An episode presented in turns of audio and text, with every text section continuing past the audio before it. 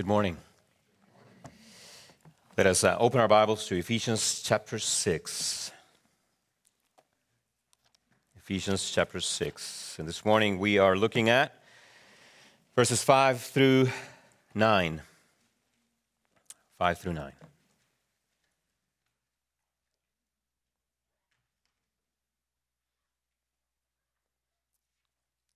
Life changing power of the Lord Jesus.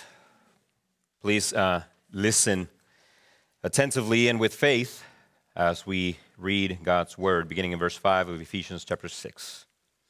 Bond servants, obey your earthly masters with fear and trembling, with a sincere heart as you would Christ, not by way of eye service as people pleasers but as bondservants of Christ, doing the will of God from the heart, rendering service with a good will as to the Lord and not to man, knowing that whatever good anyone does, this he will receive back from the Lord, whether he's a bondservant or is free.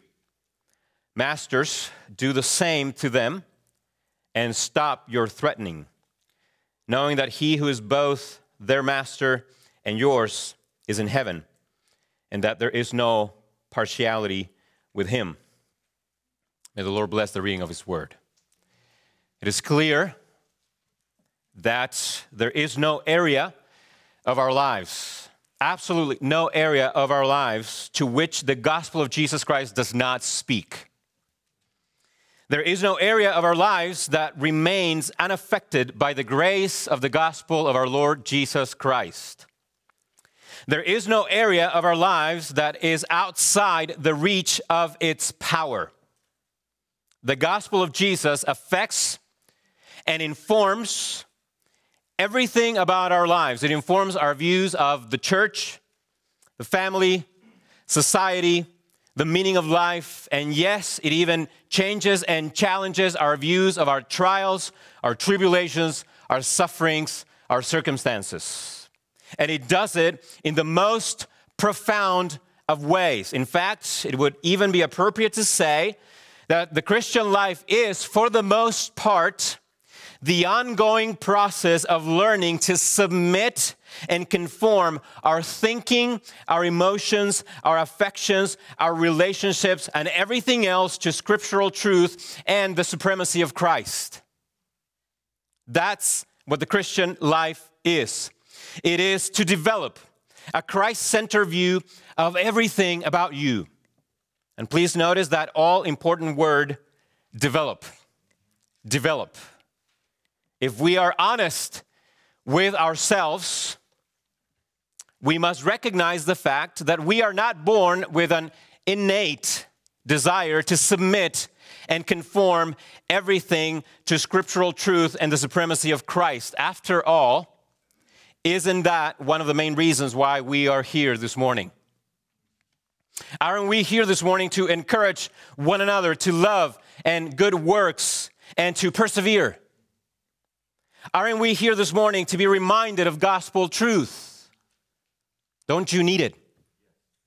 Aren't we all in the fight for holiness together? Right? We're not pretending. Now, let me give you an example of what I mean. In our care groups, we are studying together the Beatitudes, as recorded in the Gospel of Matthew, chapter 5. One of the first things that we notice about them is their counter-cultural and counterintuitive nature. Blessed are the poor in spirit. Why not the rich? Blessed are those who mourn. Why not the happy? Blessed are those who hunger and thirst. Why not the satisfied? And blessed are the persecuted. Why not those who have an easy life? It would seem like being rich in spirit might be better than being poor in spirit. It would seem like being joyful might be better than mourning. It would seem like being satisfied might be better than hungering and thirsting. And it would seem like having an easy life might be better than being persecuted. Wouldn't you agree? What is more, it is quite clear that our normal tendency in life is to want to find self fulfillment. Isn't that the very motto of our modern society? Do and be whatever it is that fulfills you. Are you a man, but would be more fulfilled as a woman? Then go ahead. Forget about your objective biological and anatomical makeup. It doesn't matter anymore. Do what fulfills you. Go ahead. I don't think it would be an exaggeration to say that self fulfillment is the idol of our time. And yet, I ask you, my Christian brother and sister, what lies at the very core of our calling as Christians? To what does Jesus call us all? To take up our cross and to deny ourselves while the world is trapped in this obsessive, never ending quest for self fulfillment, the Lord Jesus calls us to be engaged in a lifelong quest for self denial. This is what I mean when I say that Christian, the Christian life is the ongoing process of learning to submit and conform everything about us to scriptural truth and to the supremacy of Christ. We must learn to think. We must learn to feel. We must learn to understand. We must learn to interpret everything as people who are under the absolute and unquestionable authority of the Lord Jesus Christ, the Son of God, our Redeemer. And, brothers and sisters, if there is one passage of Scripture that makes this very, very clear, is the passage in front of us this morning. The sermon consists of three main parts. First, we will ask the obvious question. We will ask the obvious question. Then we will seek to find the central argument. And finally, we will give some thought to the practical application. That's it. Three parts the obvious question, the central argument, and the practical application. Simple enough? Yeah? Good. Good. That's all I have. So even if you don't like it, it's, it's all you get this morning. Let's ask point number one the obvious question. By the obvious question, I'm not referring to a question explicitly written in these verses. The obvious question is sort of lying behind the words themselves. Any ideas as to what the obvious question might be? In case you don't know, let me give you two clues in the form of two words bondservants and masters. That's a clue. Two clues right there. Bondservants and masters. Paul is addressing these specific words to bondservants and masters. Paul is addressing these words to those who were literally, literally owned by others as private property. And Paul is addressing these words to those who literally owned other people as private property. The word bond servant is translated in the NASB version of the Bible as slave. And that's actually what bond servant means slave. Doulos in the Greek, slave. Now, there are differences in modern day slavery and what it was back then in the ancient world of the Roman Empire. Let me give you a few. To begin with, many of the slaves in ancient times could eventually buy their freedom back, normally by the time they were around 30 years of age. How could they? Well, many of them were actually paid for their services. Not every slave was paid, and not all of them could buy their freedom, but eventually many of them could. They would save all their money to eventually be free. Here's another difference. Was that slavery in the Roman Empire had little to do with race or skin color. The slavery that Paul had in mind had to do primarily with three elements of society. And here they are war, poverty, or birth. Prisoners of war were normally turned into slaves. Free people who were poor were known to sell themselves into slavery, and many, many of them were simply born into slavery. And as it is usual with any form of slavery, some slaves were horribly mistreated, and died young. Others, however, were, fairly well off. In fact, poor free people often sold themselves into slavery because this would guarantee three meals a day, a place to sleep, and possibly even an income, none of which were easy to obtain at that time by a poor person. But the central concept of it was the same as it has always been. One human being owned another human being. Horrific. And this finally leads us to the obvious question. What is the obvious question? Why is it that Paul did not see the need to challenge the reality of slavery? Why is it that Paul did not see the need to challenge the reality of slavery? Let me be more specific. Why did Paul not say, Masters, it is time for you to free your slaves? Why did Paul not say, Masters, it is about time that you understand that owning another human being is a horrific sin, let them go? Or why did Paul not say, Masters, your slave is now your brother in Christ. Stop treating him as though he were your property and give him his freedom. Why didn't he say any of that? Moreover, isn't it at least possible that the slaves reading or hearing this letter read asked themselves the same questions? Wait a minute, Brother Paul. Sounds good and all. But uh, how come you're not rooting for my freedom? Brother Paul, how come you're not calling for my immediate release? Wouldn't this be the perfect moment to do so, Brother Paul? Are you for slavery, Paul? Why do you say that? How do we respond to that? Well, the answer has three parts. Three parts. The first part of the answer to the obvious question is, of course, contextual. Contextual. The history around the time of the letter. Slavery was deeply, deeply ingrained in their society. Many slaves did not know any other way of life because many of them were born into slavery. Many masters did not know any other way of life because they were also born into it. This is the world in which they lived. Paul was acutely aware of this. He knew and he understood his context.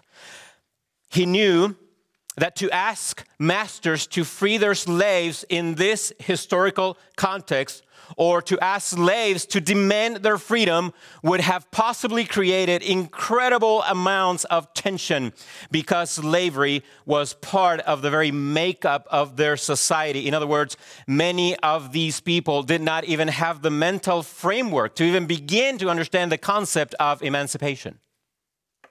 It would have been foreign to them. Slavery was a fact of life, and even we could say essential to their socio-economic system. It was just the way it was. That's the first part of the answer to the obvious question, the context. The second part of the answer is teleological. And I've used that word before, meaning it has to do with purpose, which is what the word telos means purpose, goal. In other words, the second part of the answer has to do with Paul's understanding of the purpose or the end goal of Christianity and the church of Jesus Christ.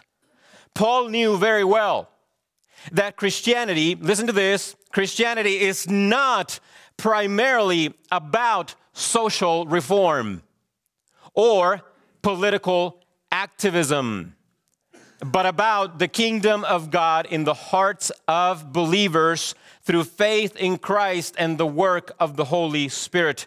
Therefore, notice with me, please, that Paul did not call for a revolution. Don't miss that. Of course, we know that the very opposite is was at the heart of Karl Marx's understanding of the world and how society functions. Marx believed that at the center, at the very center of the progress and the evolution of any society, listen to this, was the idea of conflict between the poor and the rich. the haves and the have nots, the boss and the worker, the master and the slave. Marxist ideology rides upon the shoulders of ongoing conflict between the classes. The worker needs to take over and show the boss who's boss. It is a call to never ending struggle for domination and control. That's Marxism. Later on, his philosophy came to be known as dialectic materialism, which is a reference to the constant and violent dialogue between those at the bottom and those at the top. And as one prominent philosopher and theologian of our time, John Frame, remarked, for Karl Marx, and I quote, there is no possibility of reconciling the two parties so that they can live together in peace. End quote. That's what Marx believed. In other words, humanity, according to Marx, was bound to remain in endless conflict. And at the heart of this conflict was the struggle between social classes. Marx sought to divide the world. There could never be peace. Therefore, peace on earth and goodwill to men for Marx were simply not attainable. Marxist convictions and ideology were and still are diametrically opposed to the gospel of Jesus Christ. Clearly, Marxism and the gospel of Jesus cannot coexist. They are mutually exclusive. Why? Because Christ transforms everything. And because of Christ, we can, with the angels, we can say, Peace on earth, goodwill to men. Because of Christ, we can say to those who are in the faith, regardless of who they are, we are one with Christ. Paul then was neither a social reformer, not a political activist. In fact, if he was, this would have been the perfect opportunity to show it. But he did not. Now, don't misunderstand what I'm saying. I am not saying that we as Christians should not be concerned for justice and for the fair treatment of all people. We should hate, we should hate, let me emphasize that word, we should hate all forms of racism, all forms of injustice, all forms of slavery, human trafficking, and abortion, etc. We must love justice. And we must live our lives under the conviction that all men are created in the image of God, regardless of how they look but please notice with me the unmistakable reality that for the Apostle Paul, there is something greater still. Greater than what? Well, in the mind of the Apostle Paul, there's something more powerful than any social reform, more effective than any political activism, and more relevant than any cultural agenda. In other words, and going back to the obvious question, there is an ultimate reason why Paul did not call slaves to demand their immediate release from their masters. And there is an ultimate reason why Paul did not ask or demand masters to grant the immediate release of their slaves. We have looked at the contextual reason and the teleological reason. The third one is the theological reason, which is also the central argument in our sermon. The next point, the central argument. I want to read the verses again.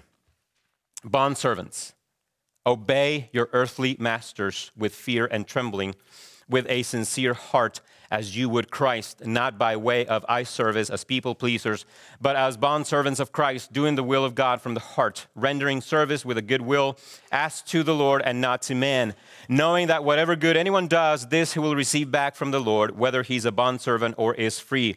Masters, do the same to them, and stop your threatening, knowing that he who is both their master and yours is in heaven, and that there is no partiality with him as I said, the central argument is the, also the theological argument or the theological answer to the obvious question that we asked a few moments ago. But before I tell you what that is, I want to carefully lead you into it. Normally, what I would do at this point is to try to break down this passage into smaller portions so that you can see all the parts in order to make sense of the whole. Rather, I will point out what all of Paul's instructions to both slaves and masters have in common. Notice this in our Bibles, Paul's words to the slaves is divided up into four verses, but in the Greek is one long sentence. And in all that, Paul gave the slaves one command. That's it, one command. What is that command? Obey your earthly masters. That's it, one command. The rest of the sentence is an explanation of how the obedience is to be carried out. Paul provides a series of descriptions of obedience. First, he says it is to be done with fear and trembling, meaning with a deep sense of respect for their masters. Second, it is to be carried out from a sincere heart and not as people pleasers, that is to say, not for human praise. Third, slaves must render their service with a good will, meaning not reluctantly or begrudgingly. And what does he say to masters? To masters, Paul says, do the same to them. In other words, treat them with the same respect you expect from them, the golden rule. And don't threaten them. It was a, a, common practice back then to use intimidation to get slaves to do whatever it is that the master wanted. Consider with me very briefly the very high high expectations coming from the Apostle Paul. What Paul is saying to both slaves and masters is deeply counterintuitive and openly countercultural, to say the least. Masters, give your slaves respect and stop intimidation. Slaves, render your service, service to your masters wholeheartedly. What?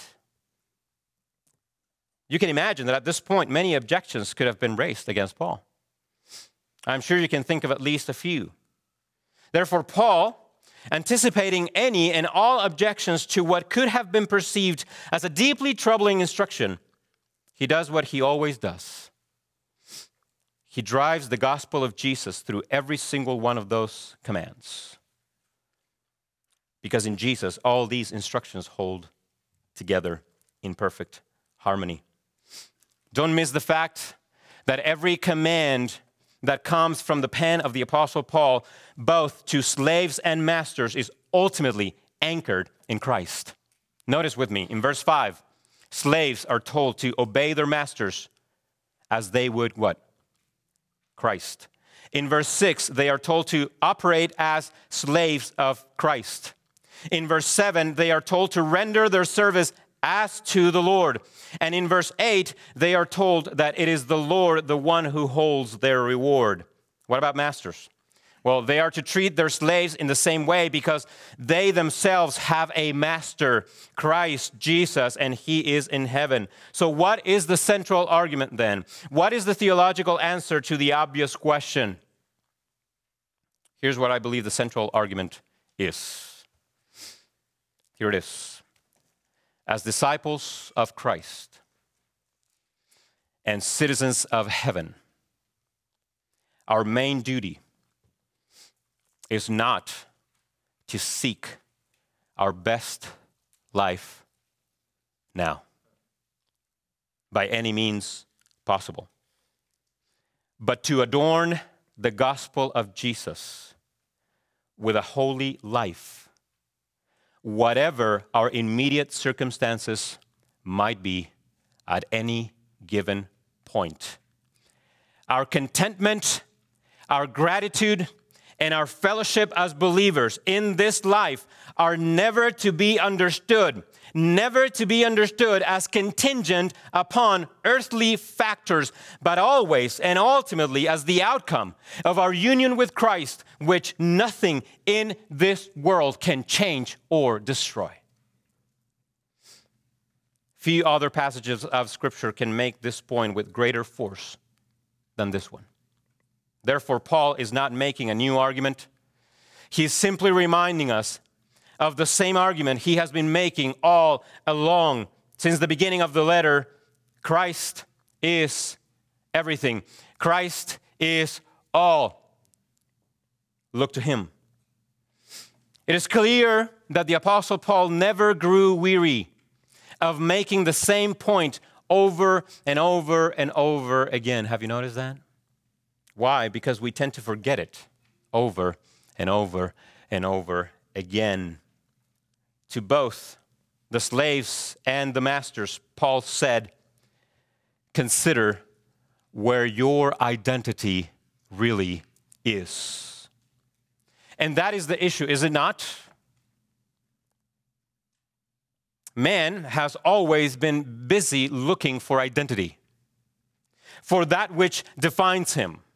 According to one scholar, there have always been four main categories in life that have served to provide man with a sense of identity and meaning. First, he said it was the political man. Who is this man? Well, this is the man who found his identity in politics, in his contribution to the civic community. Then, after the political man, came the religious man. This is the man who sought his identity in religious activities. And this gave way to the third type of man, the economic man. Who is the economic man? Well, this is the one who found his identity in his trade, his work, his job. And finally, he talks about the psychological man. Who is this man? Well, in his case, the psychological man, his identity is found inward, in the self. He looks within to find purpose and satisfaction. Who are we? Well, I can tell you, good news, we're none of them. What are we then? We are the Christ centric man. That's how we are. We are the Christ centric men because Christ Jesus redefines everything about us. He gives us our meaning, is the Lord Jesus. At this point, I want to turn into our third consideration for this morning, which is the practical application of these important verses. How do they speak to us in the context in which we live now? I believe Paul's main preoccupation, and one that is consistent throughout his writings, is this Christians need to behave like Christians at all times in all places and under all circumstances because they are members of the body of Christ and they are people under his lordship. We all belong to the household of God and we have a duty toward one another. And this duty toward one another is founded upon a transcendental principle, an unchanging truth. In fact, it is founded upon a person, namely the Lord Jesus Christ. So here are a few points of application. Number one, letter A. Our fellowship and peace are secure in heaven. Our fellowship and our peace are secure in heaven. Consider what Paul said He who is both their master and yours is in heaven. Jesus is in heaven. You know what that means? That means that Jesus is untouched by current events. It means that Jesus is unmoved by earthly commotion. Therefore, our fellowship as Christians, our fellowship as believers, and our peace with one another are beyond the reach of anything this world or even Satan himself can do to harm us. And as long as our eyes remain fixed on Christ, nothing can tear us apart because he's in heaven. Which also means that when we do become divided, is because something other than Christ Jesus has gained our undivided attention. Brothers and sisters, brothers and sisters, in the, these volatile times, let us be sure to remain steadfast in our commitment to persevere looking unto Jesus. We cannot afford to lose sight of him. Letter B, the second point of application. Listen to this, important remaining faithful to Christ in your circumstances is more important than finding relief from your circumstances. Remaining faithful to Christ in your circumstances is more important than finding relief from your circumstances. What is our natural tendency when we find ourselves in very adverse and trying circumstances, like a person living in slavery would. Our human tendency is to seek relief, to find a way out. So much so that many times our desire for relief can cloud our vision and can lead us to forget very quickly that our main calling as Christians is to humble faithfulness and not to earthly comfort. This is why I do now, and I always will hate and passionately hate the so called prosperity gospel.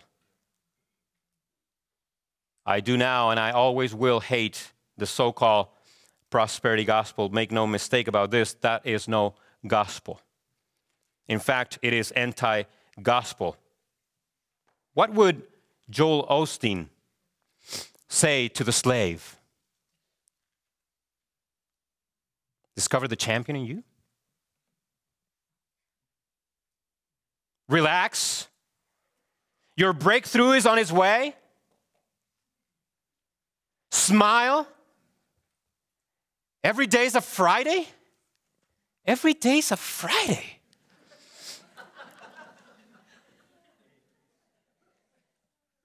what would he say? What would he say to the believer who is bedridden, suffering, and dying? He has nothing to say. Thankfully, what he would say matters not Here's what the Word of God says remain faithful to the Lord. And I added one more, and we'll finish with this. Letter C. Nothing can adorn the Christian life more beautifully than submissive contentment in Christ under all circumstances. Did you notice? Did you notice what Paul did not say to the slaves? Paul did not tell him, make sure you demand reparations from your masters.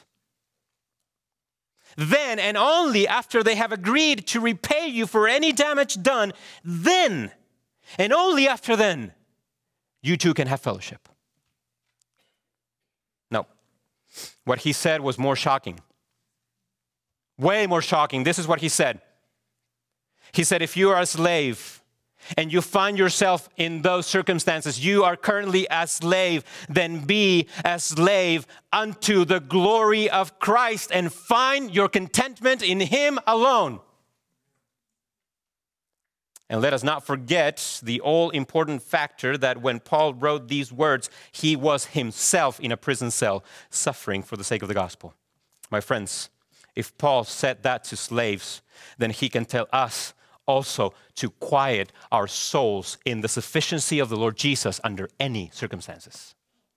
Bottom line, if you attach your hope and your contentment to anything on this earth, whether that is health, money, politics, government, family, education, or whatever else you can think of, then your hope and your contentment can be here today, but it will be crushed tomorrow. Therefore, you must labor labor, to anchor your hope and your contentment in Christ and in Him alone. And should the world fall apart tomorrow, should your health fail tomorrow, should your job be taken away tomorrow, and should your education disappoint you tomorrow, our Master is still is in heaven. So I'll finish with this question Is there anything going on in your life right now that is tempting you to discontentment? Well, if you are a Christian, then the only explanation must be that your eyes are looking at the wrong place. Because the source of our contentment has not changed, it has not been moved. He will never change. His name is Jesus Christ. So, why are you discontent this morning? Therefore, we all here together, we can say confidently with the hymn writer, mid toil and tribulation and tumult of her war, the church waits the consummation of peace forevermore. Until with the vision glorious, her longing eyes are blessed, and the great church victorious shall be the church at rest. Let's keep looking to Jesus Christ, the source of our, our hope and contentment. Let us pray. Father, we thank you for this reminder this morning, though simple Yet I hope, Father, and I pray that you will take it and apply it to our hearts. Help us to find our rest, our contentment, our joy, and our hope in Christ and in Christ alone. And during these times of much turmoil, confusion, fighting, anger, help our eyes to be fixed on the person of Christ, who is the same yesterday, today, and forevermore. And it is in his name that we pray. Amen.